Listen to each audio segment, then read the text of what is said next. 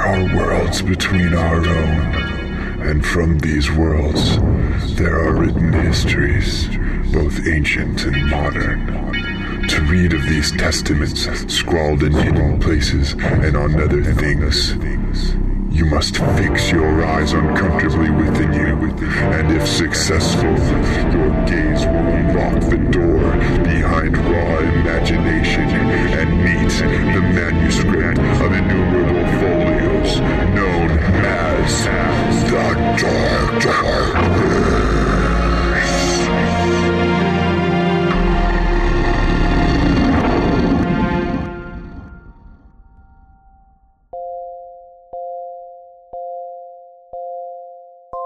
Hello, I'm Sharkchild, and this is The Dark Verse. Short stories of occult, metaphysical, and fantastical horror that will follow you to the visions of your sleep. I don't know about you, but there have been people in my life that I've come across that are always complaining about one thing or another about themselves. Like they have this ache or this pain or their tummy hurts or they're sick in this way. And then they get out of doing this chore or this task. And I have this wish that I could just feel what they're feeling for a moment so I could know that they're being honest because I really don't think they are. And the complaining is just outrageous to me. So, um, this story comes from that idea. It's that idea that led me to write this story. It's not necessarily about that, but that's where it started.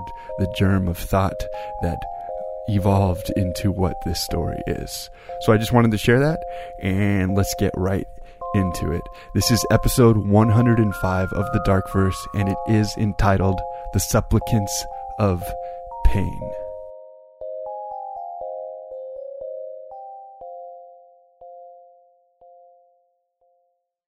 In memory, what I saw felt only as a dream. A picture so surreal that only the wild and deviant subconscious should have been able to conjure such a display. I doubted many of the account's details over time as knowledge and experience established a clear border between reality and fantasy. Even with the event elaborated upon the permanence of paper, a goblin of the mind worked to discredit its authenticity. But when I saw my sister, when I saw her work and show the power of her tainted existence, the foreboding truth of this remembrance always struck forth. I was four years old and playing alongside my sister in the bedroom we shared. She was one year older than I and was occupied by amusements apart from my own. Before me, an array of fantastical figurines were sprawled amidst a battle at the foot of a wooden block tower. I placed a ghost figurine at the pinnacle of the makeshift structure, an overlord preparing to weigh in upon the struggle with its mighty magic. I remember staring into its wide, black eyes when the pounding cadence began. I knew the sound. It was the rattle of our bedroom's sliding, mirrored closet door. My sister was kneeling upon the carpeted floor, rocking back and forth mindlessly, ramming the mirrored surface with her forehead. Her pulse started off slow, but soon she was hitting with such force that the door came free from its track. I asked her what she was doing, but she ignored my inquiry and continued to pummel the dislocated fixture. I remember standing behind her, watching, unmoved by the outlandishness of her actions. Out of curiosity, not confusion, I absorbed her mysterious ensnarement. From head to toe, her features, that reflected back at me through the mirror, imprinted upon my vision. Her eyes were voids, staring blankly into ethereal distances. Her mouth was suspended, a small, unchanging opening that breathed condensation upon the glass. Her hair was tied in a ponytail. Her fingers and toes were clenched. In the corner of the room, and of my eyes, a miniature naked man creature the height of a chair's seat stood with arms crossed at the waist, one hand upon the other arm's wrist. His smallness was not attributed to a medical condition. His muscle tone and limb lengths were proportionate in every facet, but he was diminutive in size. He was covered in scars and strange markings, watching the incident in much the same manner I did. Aside from the Minikin man, I sensed something else there with us, a hidden presence, a presence that was the source of my sister's bewitching, that held her and that used her like a human battering ram. The glass cracked as my sister's vigor increased. My father came from somewhere else in the house, but by the time he arrived, shards had already begun to cascade from the glass plane and strike her. He screamed when he saw her and rushed to retrieve her from harm. Blood covered his arms as he raced out of the room with a lacerated daughter. I turned and looked directly at the Minikin man, and he looked directly at me. Bizarre, triangular pupils glared into my essence. They glowed, and as soon as they had been printed upon my vision, he was gone. Black triangles lingered in my sight as I remained frozen in stupor. That was the memory kindling in my mind as I stood at the base of a circular grandstand amongst great multitudes of hollering fanatics, watching as huge screens hanging within a large arena began to display the tallying of votes. Each audience member connected to the arena's network and submitted his or her choice for the next match of Pain Embodiment League. The votes were shown in a vertical bar chart of real-time percentages that fluctuated with their accumulation. Eaten Alive led the vote at 32%, with Laser Sketch trailing in second at 27%. Skinned was third at 16%, Stretching was fourth at 14%, and Heart Needles was fifth at 11%. Once Eaten Alive was locked in as the winning pain embodiment, a new poll was opened for further customization of the theme. The new ballot contained the following options for how the Eaten Alive pain embodiment would be implemented lion, rats, shark, cannibals, crocodile, and piranhas. This segment of voting ended with shark taking the win. What started as a breakthrough in medical diagnostics, allowing doctors to replicate the pain and discomfort of their patients, became a vessel of recreation when the patents of its methods expired. The process was called pain embodiment and gave the full experience of a pain source without the physical ailment or infliction of its cause. In the health industry, the use of pain embodiment was conservative and well regulated. But once it became public, extravagance permeated its core and unleashed the devils of imaginative hurt. Pain became a commodity that was packaged and sold. From the sensations of different poisons to the final ghastly days of various cancers, from the amputation of digits and limbs to the gruesomeness of plummeting through a corridor of swords. Pains of all kinds could be endured from a small percentage of their potency all the way to their unbearable zeniths. Pain embodiment could be used in small, consumer affordable doses as a cheap thrill, or it could be used in costly and intricate mind transfers as a 100% accurate recreation for purposes of mass entertainment. The latter was exactly what the PEL, Pain Embodiment League, used it for. One competitor's tolerance of an unthinkable pain pitted against another competitor's tolerance of that same pain. These matches ventured beyond the horrors of the grave, where death's mercy of liberation never came. For as long as the rivals could endure the agony, the pain would continue. A victor arose when someone tapped out by moaning or screaming. From the audience's selection of the pain embodiment to the screen aids with imaging that visualized the adversary's induction to the pain, the sport gripped and stunned the world. At the sound of a concussive note of music, the screens went blank and the lights of the arena dimmed. A deep male voice came on over the sound system. The pain, the pain has been has chosen. chosen. Let's welcome, Let's welcome your, competitors. competitors. On the black, on the black table, table, with an impressive, with an impressive 7 and 1 record, record Singa, Singa Steelhouse, Steelhouse Jaharvius. And on the, and white, the table, white table, your reigning, reigning undefeated, undefeated champion, of pain, of pain Tombstone. Tombstone. Who will Who be victoriously, will be victoriously eaten, alive, alive by a, by shark. a shark. Pain. pain. The voice stopped is the game. The crowd chanted in unison to close the signature phrase. The screens turned back on with footage of the participants walking under spotlights from backstage to the ring in the center of the arena.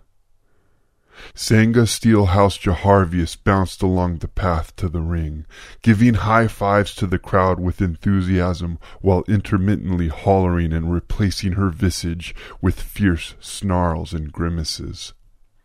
Tombstone was concealed in a hooded black robe and strode straight to the ring. Upon entering it, the garment was cast off, revealing a middle-aged woman with the look of death. Her face was unmoving, her grayish black hair was brittle and thin. Her skin was rough and wrinkled. Misery covered her. This was my sister. Each woman walked up to an upright, padded table designed with the contours of a human.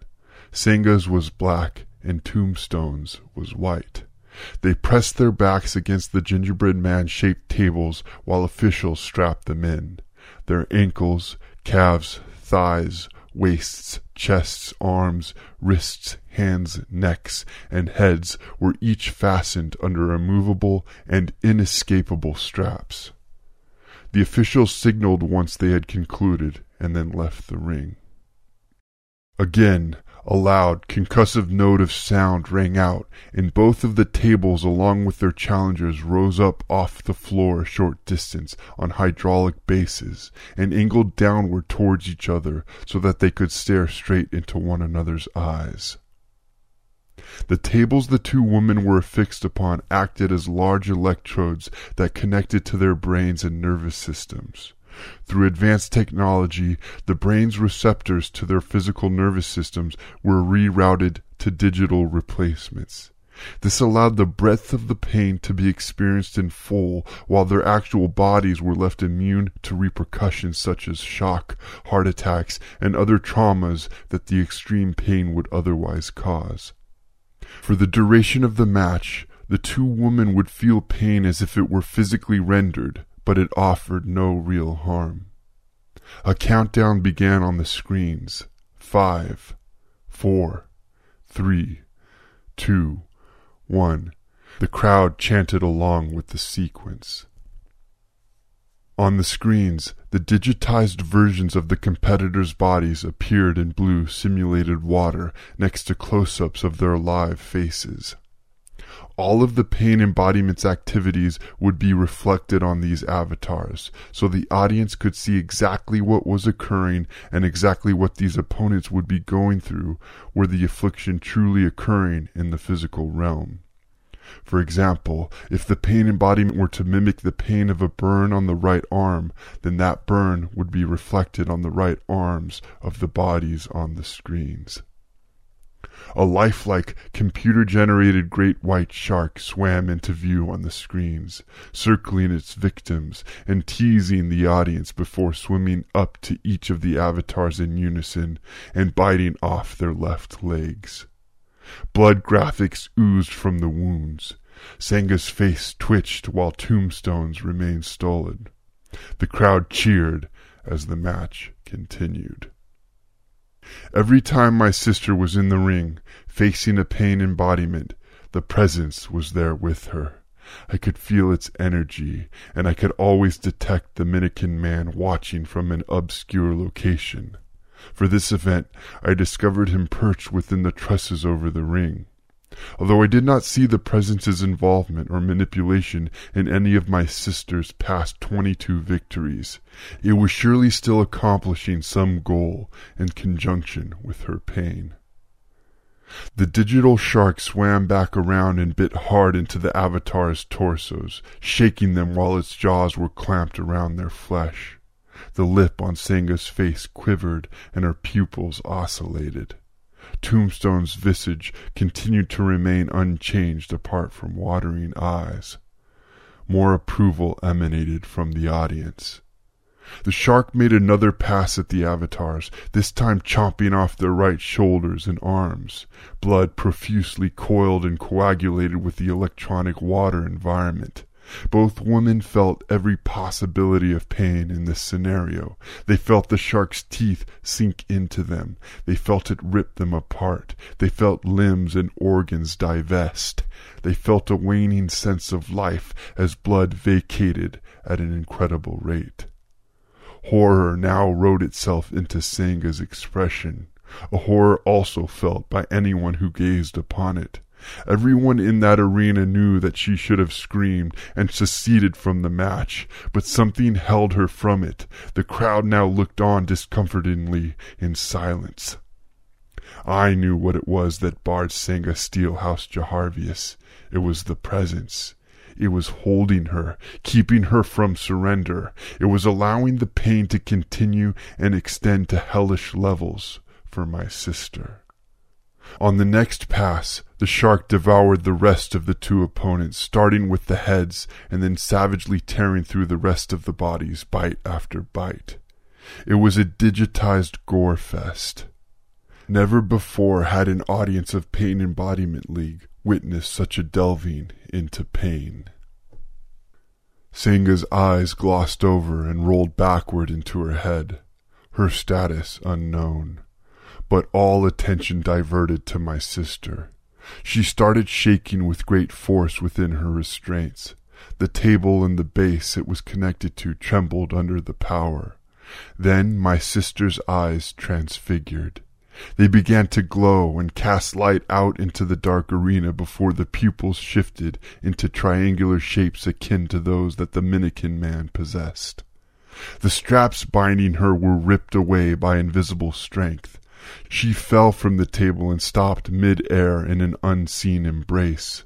For one moment, as she regained control of her body, she looked my way, casting a vision through me with her altered eyes, sharing with me the brief summary of her pain.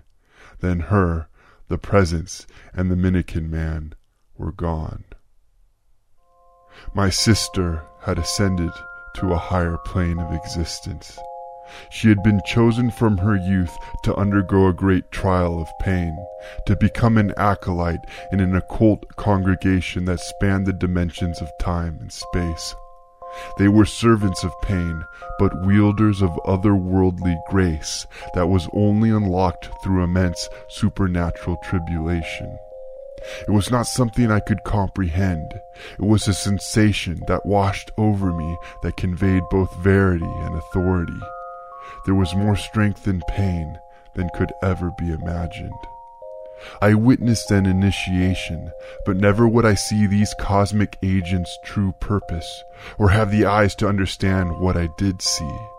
I could only be proud of my sister and trust that she was now able to live the life she had been deprived of, and that it would be full of magnificence and hope. That concludes the 105th episode of The Dark Verse. If you'd like to listen to and or download the past episodes, you can do so at SoundCloud, on iTunes, or at thedarkverse.com. If you love these stories and would like to support them financially, you can do so at Patreon, P-A-T-R-E-O-N dot com slash the dark verse.